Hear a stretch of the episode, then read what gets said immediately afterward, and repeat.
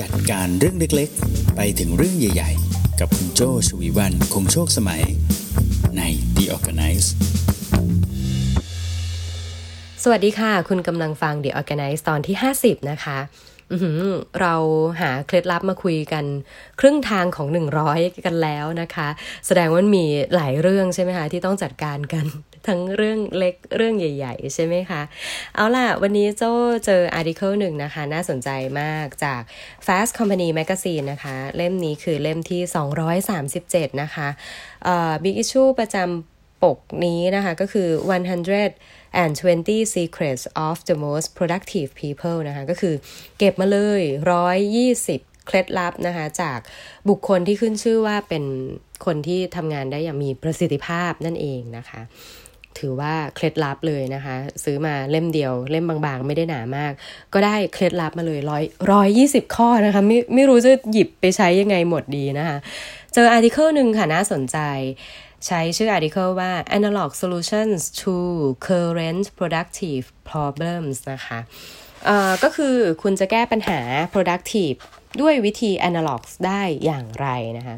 วิธี analog ก็คือถ้าถ้าเอาภาษาเราง่าย ๆ ก็คือวิธีบ้านๆ เพราะโดยปกติเเรามักจะใช้เทคโนโลยีใช้แอปพลิเคชันนะคะในการแก้ปัญหาของการทำงานที่ไม่ productive กันถูกไหมคะอาจจะใช้ตัว reminder อาจจะใช้ตัว Slack Trello อะไรต่างๆ ใช่ไหม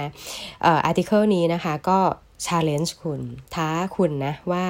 ลองดูซิสี่ปัญหาเหล่านี้นะคะ เขามีวิธีแบบที่ไม่ต้องใช้แอปพลิเคชัน หรือเทคโนโลยีมาช่วยเนี่ย จะทำได้อย่างไรนะคะ ปัญหาแรกนะคะ คลาสสิกมาก ลองเดากันดูไหมคะ ติดมือถือค่ะ ใช้เวลาหมดเวลาไปกับมือถือจนไม่ได้เป็นอันทำงาน ไม่ได้ไปทำอย่างอื่นเลยนะคะ ก็คือ being distracted by your phone นะคะ เขาบอกว่าเทคโนโลยี solution นะคะ ก็คือวิธีการโดยใช้เทคโนโลยีมาช่วยเนี่ย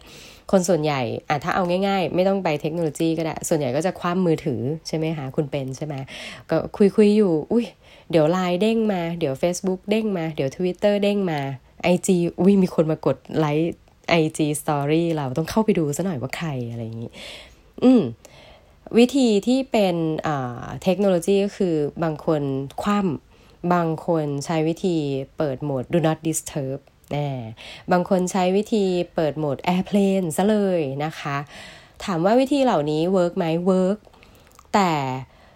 มันง่ายในการทำและมันก็ง่ายในการเลิกทำด้วย ก็คือถ้าคุณกดปุ่ม do not disturb การที่กดปุ่ม do not disturb อีกครั้งมันก็กลับมาเป็นโทรศัพท์มือถือเหมือนเดิมใช่ไหมคะ airplane mode ก็เช่นกันกดปลดทีเดียวก็กลับมาได้เลย ดังนั้นเขาบอกว่ามันง่ายไป ถ้าใช้วิธีนี้มันง่ายไป โทรศัพท์ก็ยังอยู่ใกล้คุณอยู่ดี เขาก็เลยชวนคุณเปลี่ยนโทรศัพท์มือถือนะคะ ให้กลายไปเป็นโทรศัพท์บ้านซะเลย โดยการให้คุณเนี่ยเอาโทรศัพท์มือถือนะคะ ไปเสียบกับสายชาร์จ แล้วก็ไปจิ้มเสียบไว้กับที่ปลั๊กไฟบ้าน เสียบเลย เราคิดซะว่า 2 ชั่วโมงนี้ที่คุณต้องการสมาธิในการทำงานเนี่ย คุณต้องการให้โทรศัพท์มือถือกลับไปเป็นโทรศัพท์บ้านอีกครั้ง หมายความว่ายังไงคะโทรศัพท์บ้าน ถ้าไม่มีใครโทรมา คุณก็ไม่หยิบถูกไหมคะ หรือคุณคุณจะบอกว่าคุณกอดโทรศัพท์บ้านไว้กับตัวตลอดเวลาไม่ถูกไหมเพราะฉะนั้นโทรศัพท์คุณจะอยู่กับสายชาร์จนะคะ แล้วก็อยู่กับ ติดกับเสาบ้านตรงนั้นเลยนะคะ ที่คุณเสียบไว้ ไม่มีใครโทรมา คุณก็จะไม่ไปหยิบ ถ้าคุณไม่ต้องโทรหาใคร คุณก็ไม่ต้องหยิบอีกเช่นกันนะคะ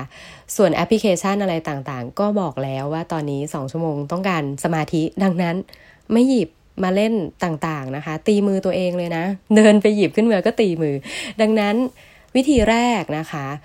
ดึงเวลากลับมาจากโทรศัพท์นะคะด้วยการทำให้โทรศัพท์มือถือกลายเป็นโทรศัพท์บ้านเสียบสายสายชาร์จนะคะ ติดกำแพงบ้านไปเลยเรียบร้อย วิธีที่หนึ่งเออน่าสนใจนะ โอเค ต่อมาวิธีที่สองนะคะ ปัญหาที่สองปัญหาอะไรนะคะ ก็คือ completing large long term goals นะคะ ก็คือการที่เราจะ ทำเป้าหมายในระยะยาวสำเร็จให้ได้นะคะ ปกติคุณใช้อะไรคะก็ใช้แอปพลิเคชันในการวางแผนในการทำงานนะคะ เช่น ถ้าแค่เตือนเนี่ยก็จะใช้พวก reminder ต่างๆ แต่ถ้าวางแผนในการทำงานก็อาจจะเป็น Trello ใช่ไหมคะ อาจจะเป็น Asana นะคะ แต่ทีนี้เขาบอกว่าไอ้เจ้าโปรแกรมไม่ว่าจะ Trello จะ Asana หรือว่าจะเป็นอย่างอื่นเนี่ยนะคะ มันช่วยคุณวางแผนได้ก็จริง แต่สิ่งที่สิ่งเหล่านี้ขาดก็คือ ความรู้สึกอยากทำให้สำเร็จ แบบอินเนอร์ข้างในรู้สึกว่าโอ้ยอยากจะทำคือบางทีถ้าคุณไม่อยากจะทำอะต่อให้คุณเรียงให้เป็นระเบียบนะคะ ติดลาเบลสวยงามเรียบร้อยพอคุณเปิดบอร์ดขึ้นมาคุณไม่อยากทำคุณว่าโอเคทำไมเยอะจัง การ์ดก็สวยดี โอเค มีหลายสี ทีนี้เขาก็เลยแนะนำนะคะ วิธีที่เป็น analog solution สำหรับการทำให้คุณ สำเร็จเป้าหมายระยะยาวได้ก็คือการให้reward ตัวเองนะคะลองให้ reward ตัวเองแบบเป็นของขวัญเลยเป็นชิ้นสิ่งที่คุณอยากได้นะคะสิ่งที่เห็นภาพมากที่สุด อันเนี้ยเขายกตัวอย่างก็คือ ให้เงินตัวเองให้รางวัลตัวเองเลยหนึ่งร้อยดอลลาร์ถ้าคุณทำเป้าหมายนี้สำเร็จคุณอาจจะตั้งของตัวเองไว้เลยก็ได้หนึ่งร้อยดอลลาร์คุณอาจจะมาลอง convert เป็นเงินไทยที่คุณชอบ ปริมาณที่คุณคิดว่ามัน challenge นะเช่น สมมติว่า เอาไปเลยห้าพันอืมเอาไปเลยหมื่นหนึ่งถ้าทำเรื่องนี้สำเร็จนะ ฉันจะให้รางวัลตัวเองหมื่นหนึ่งถอนออกมาจากบัญชีใช้มันเลยหมื่นหนึ่งเนี่ยอาจจะเอาไปซื้ออะไรก็ไม่รู้ล่ะ แต่ก็คือมี limit อยู่ที่หนึ่งหมื่นบาทนะคะแต่แต่แต่มันไม่ใช่ reward อย่างเดียวสิคะ คือถ้าสมมติว่าคุณทำไม่สำเร็จล่ะ คุณทำไม่สำเร็จคุณก็ต้องซื่อสัตย์กับตัวเองนะ คุณต้องหยอดเงินกลับเข้าไปในจำนวนเงินที่เท่ากันกับที่คุณจะรีวอร์ดให้ตัวเองตะกี้เท่าไหร่คะตอนนี้เริ่มเริ่มลดลดจำนวนเงินใช่ไหมจากตอนแรกเฮ้ยหมื่นหนึ่งดีทำสำเร็จดี แต่ทีนี้พอบอกว่าถ้าถ้าทำไม่สำเร็จต้องเสียค่าปรับในอัตราที่เท่ากันเริ่มลดอย่าสิคะเราต้องทำให้สำเร็จใช่ไหมถ้าทำให้สำเร็จ เราก็ต้องกล้าที่จะชาเลนจ์ตัวเอง แล้วก็บอกตัวเองด้วยว่ามันต้องได้อยู่แล้ว ถ้ามันไม่ได้ก็คือเราทำไม่สำเร็จนั่นเอง วิธีการนี้นะคะ นอกเหนือจากจะทำให้คุณเนี่ยทำเป้าหมายระยะยาวได้สำเร็จแล้วเนี่ยถ้าเป็นมือใหม่หัดขับ ถ้ามือใหม่หัดทำในช่วงแรกแน่นอนคุณจะได้เป็นวิธีในการออมเงินไปด้วย ก็คือมันมีแนวโน้มที่คุณอาจจะทำไม่สำเร็จจริง ๆ แหละในช่วงแรก แต่ข้อดีก็คือ ถึงคุณทำเรื่องนั้นไม่สำเร็จ แต่คุณได้เงินเก็บเพิ่มในทุกความล้มเหลวนั้นนะคะอะก็มองเป็นข้อดีไป มา challenge ข้อที่ 3 นะคะ controlling time spent on email นะคะ ก็คือไม่สามารถควบคุมเวลาได้เลยเมื่อเปิดเข้าไปใน inbox ในอีเมลปุ๊บนะคะ ไม่สามารถหยุดตอบอีเมล แล้วก็ไม่สามารถ compose อีเมลใหม่ต่อกลับไปเรื่อย ๆ ได้นะคะ โจ้คิดว่าปัญหาเนี้ยไม่ไม่รู้ท่านอื่นๆเป็นไหม ช่วงหลังอะโจ้กลับพบว่าไม่ใช่อีเมลอย่างเดียว บางทีเป็น instant messaging ต่างๆนะคะ ไม่ว่าจะเป็น Line จะเป็น Facebook นะคะ จะเป็น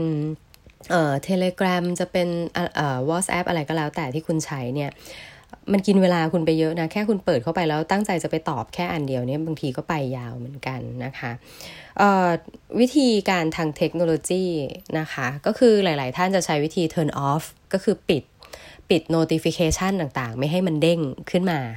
ที่เวลาที่เราล็อกสกรีนเนี่ยมันไม่เด้งขึ้นมา เราเราก็จะไม่รู้สึกว่า เอ๊ะมีอะไรวาบวาบวาบคอยดึงให้เราเข้าไปอ่านอีเมล เข้าไปอ่านไลน์เข้าไปอ่านนู่นนั่นนี่ใช่ไหมคะ วิธีทางเทคโนโลยีมันมีแค่นี้ แต่ในความเป็นจริงแล้วเนี่ยมันง่ายมากเลยนะ กับการที่คุณจะไถปลึดแล้วก็กลับเข้าไปดูกลับเข้าไปอ่าน มันง่ายเกินไปใช่ไหมวิธีทำให้ยากนะคะ ก็คือวิธีทำโดย analog solution เนี่ยเขาชวนคุณเป็นอีเมลฟรี Friday อืมคุณต้องเลือกวันนะ ที่เขาเลือก Friday เนี่ย เพราะ Friday มันมักจะเป็นวันที่คุณอัดมาแล้ว 4 วัน ดังนั้น Friday อะก็จะเป็นวันที่คุณมักจะ thanks God it Friday ใช่ไหม นั่นแหละค่ะ คุณเอา thanks God it Friday อะให้กลายเป็นอีเมล free day ดูสิอีเมล free day เนี่ย หมายความว่าคุณน่ะจะต้องพยายามเช็ค นะคะพยายามเช็คอีเมลก่อนหน้านั้นนะมาให้เรียบร้อยนะคะ แล้วพอวันศุกร์ปุ๊บ พยายามที่จะไม่เช็คอีเมลเลย แต่ในขณะเดียวกันเนี่ยคุณก็ต้องไม่ compose อีเมลไม่สร้างอีเมลใหม่ด้วยเช่นกัน ดังนั้นเมื่อไหร่ก็ตามที่คุณจะต้องติดต่อใครนะคะ ลองตั้งกฎว่าวันนี้จะไม่ใช้อีเมล ลองโทรไปไหมคะ โทรไปหานะคะ หรืออาจจะเดินไปคุย คือบางทีเขาอาจจะอยู่ในออฟฟิศเราเนี่ย หรือบางทีนะ อันนี้ก็น่าสนใจ คือบางทีออฟฟิศอาจจะอยู่ใกล้กัน เออลองเดินไปหาก็ดีเหมือนกันนะ เออ ก็เป็นไปได้ใช่ไหมคะ เออ บางที เอานัดตอนกลางวันทานข้าว เออเดี๋ยวขอ ทานข้าวด้วยกันมีอะไรอยากจะคุยด้วยหน่อยเกี่ยวกับอีเมลพอดีวันนี้เป็นวันอีเมลฟรีเดย์นะคะ ก็น่าสนใจนะ ก็คือทำให้คุณโฟกัส แล้วก็ตั้งใจที่จะเคลียร์มันให้เรียบร้อยก่อนจะถึงวันนั้นนะคะ อัตราเฉลี่ยถ้ามันไม่ได้มีงาน ที่ชัดเจนว่าทุกอย่างจะต้องให้คำตอบวันศุกร์เนี่ย คุณอาจจะทยอยให้คำตอบ แล้วก็ทยอยเคลียร์มาใน 4 วันแรก เรียบร้อยไปแล้วด้วยซ้ำนะคะ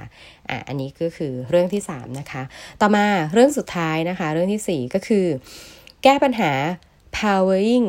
through the afternoon slump นะคะ ก็คือ คุณมักจะง่วงใช่ไหมช่วงบ่ายนะคะหนังท้องตึง หนังตาย่อน ทานข้าวมาเสร็จง่วงนะคะ อันนี้เรื่องปกติค่ะ ไม่ว่าคุณจะอยู่ในวัยไหนก็ตามนะคะ ง่วงจริงตอนบ่ายทำไงดีส่วนใหญ่ก็บอกว่าอ่าบ่ายง่วงเหรอก็อาจจะพูดคุยกับเพื่อนไหมหรือว่าอาจจะเออลองเปิดเว็บคือส่วนใหญ่แล้วพอง่วง พอง่วงจากงาน อ้าวไหนลองเปิดเว็บหน่อยสิดูซิตอนนี้เพื่อนทำอะไรกันบ้าง เปิด Facebook นะคะ ไปดูช้อปปิ้ง ยาวค่ะ คราวนี้ยาวมาก แก้ง่วง คราวนี้กลายเป็นเวลาหมดไปกับการพยายามจะหายง่วงนะคะ วิธีการก็คือบ่ายพอรู้ว่าจะง่วงนะคะ คืออาจจะตั้งรูทีนไว้เลยว่าเอาโอเคงั้นเดินไปกินกาแฟ เบรกไปเลย 15 นาที 20 นาทีบอกตัวเองเลย จริง ๆ มันทำให้เจ้านึกถึง ตอนเรียนแบบอย่างอย่างเรียนมัธยมหรือเรียนอะไรแบบนี้เวลาที่เราทำตารางสอนเป็นคาบเป็นวิชาใช่ไหมคะมันก็จะมีช่วงเบรกให้เราพักสิบนาทีสิบห้านาทีใช่ไหมคะะทุกคนก็ไปหาผลไม้หาอะไรกินแล้วก็กลับมาเรียนต่อเหมือนกันเลย ก็คือหาเวลาพักจะไปกินกาแฟจะทำอะไรให้เรียบร้อยแต่ต้องมีวินโดว์มีช่วงระยะเวลาที่ชัดเจนอ่าโอเค พอถึงบ่ายสองบ่ายสองปุ๊บจะลุก จะลุกไปเบรก ไปชงกาแฟเดินไปคุยอะไรไม่รู้ล่ะ เดี๋ยวบ่ายสองสิบห้ากลับมาใหม่ วิธีนี้ก็จะเป็นการอ่า refresh ตัวเอง เพราะว่าไอ้ความง่วงเนี่ยมันไม่ได้เกิดจากการเบื่อหรอกนะ มันเกิดจากการที่มันเอาโอเคจากมื้ออาหารมาแล้วมันก็ย่อยมันก็อะไรดังนั้นคุณลุกขึ้นเดินเนี่ย มันแก้ง่วงได้ดีกว่า การที่จะไปเปิดเว็บ หรือเปิดแอปพลิเคชัน หรือเล่นเกมนั่นเองนะคะ เอาล่ะสรุปอีกครั้งนะคะก็ว่าดีนะ เดี๋ยวจะลองใช้ดูบ้างเหมือนกัน อย่างแรกก็คือ หมดเวลาไปกับโทรศัพท์นะคะ หมดเวลาไปกับโทรศัพท์มือถือ แก้ปัญหาโดยทำมือถือให้กลายเป็นโทรศัพท์บ้านนะคะ เสียบไว้กับที่ชาร์จนะคะแล้วก็เสียบเข้ากับปลั๊กบ้านได้เลย วิธีที่สองนะคะ เมื่อคุณไม่สามารถ complete go complete เป้าหมายทำเป้าหมายระยะยาวได้สำเร็จนะคะ คุณลองให้รีวอร์ดตัวเองด้วยเงินจำนวนหนึ่งที่ทำให้คุณรู้สึก กระตุ้นนะคะอยากทำให้สำเร็จ แล้วถ้าทำไม่สำเร็จนะคะคุณก็ต้องลงเงินในจำนวนที่เท่ากันกับที่ตั้งใจจะเป็นรางวัลเนี่ยกลับเข้าไปในกองกลางนะคะกองกองกลางของบัญชีนั่นเองนะคะปัญหาที่ 3 ก็คือไม่สามารถควบคุมเวลาในการเช็คอีเมลได้เลยนะคะเวลาหมดไปกับการเช็คอีเมล ดังนั้นตั้งเลย Friday คือวันไม่เช็คอีเมลนะคะไม่ compose อีเมลใหม่ด้วย แต่ใช้วิธีการติดต่อด้วยวิธีอื่นนั่นเองนะคะ แล้วก็สุดท้ายนะคะ บ่ายง่วงจังทำไงดีนะคะ แทนที่จะไปเล่นเกมนะคะ ไปเปิดเว็บช้อปปิ้งคุณลุกไปกินกาแฟให้เรียบร้อยเลยค่ะ 15 นาที ตั้งเวลาไว้กับตัวเอง แล้วก็กลับมาทำงานใหม่นะคะ 4 วิธีไม่ใช้เทคโนโลยีเพื่อเพิ่ม productivity ให้คุณเองนะคะ สนุกนะคะ แล้วก็น่าทดลองใช้ เดี๋ยวจะว่าจะลองอยู่เหมือนกันนะคะ feedback กันมาได้นะคะ ไม่ว่าจะเป็นซาวคลาวนะคะพอดบีน Castbox นะคะ หรือถ้าคุณฟัง Spotify อยู่มันไม่สามารถคอมเมนต์ได้ คุณเข้ามาพูดคุยกับโจได้ที่ Creative Talk Podcast Fanpage ได้เลยนะคะ ยินดีฟังทุกคอมเมนต์นะคะ ยินดีฟังหัวข้อที่คุณอยากจะให้ลองไปหาวิธีจัดการมาดูนะคะ จะเรื่องเล็กจะเรื่องใหญ่มาลองดูกันนะคะว่าใครมีทริคอะไรที่โจจะลองไปเก็บมาได้ หรือบางทีอาจจะเป็นทริคส่วนตัวของโจนะคะ เดี๋ยวเอามาแชร์กันมาคุยกันดูนะคะ วันนี้ลาไปก่อนนะคะ โจชวีวันคงโชคสมัย Managing Director บริษัท RGB 72 สวัสดีค่ะ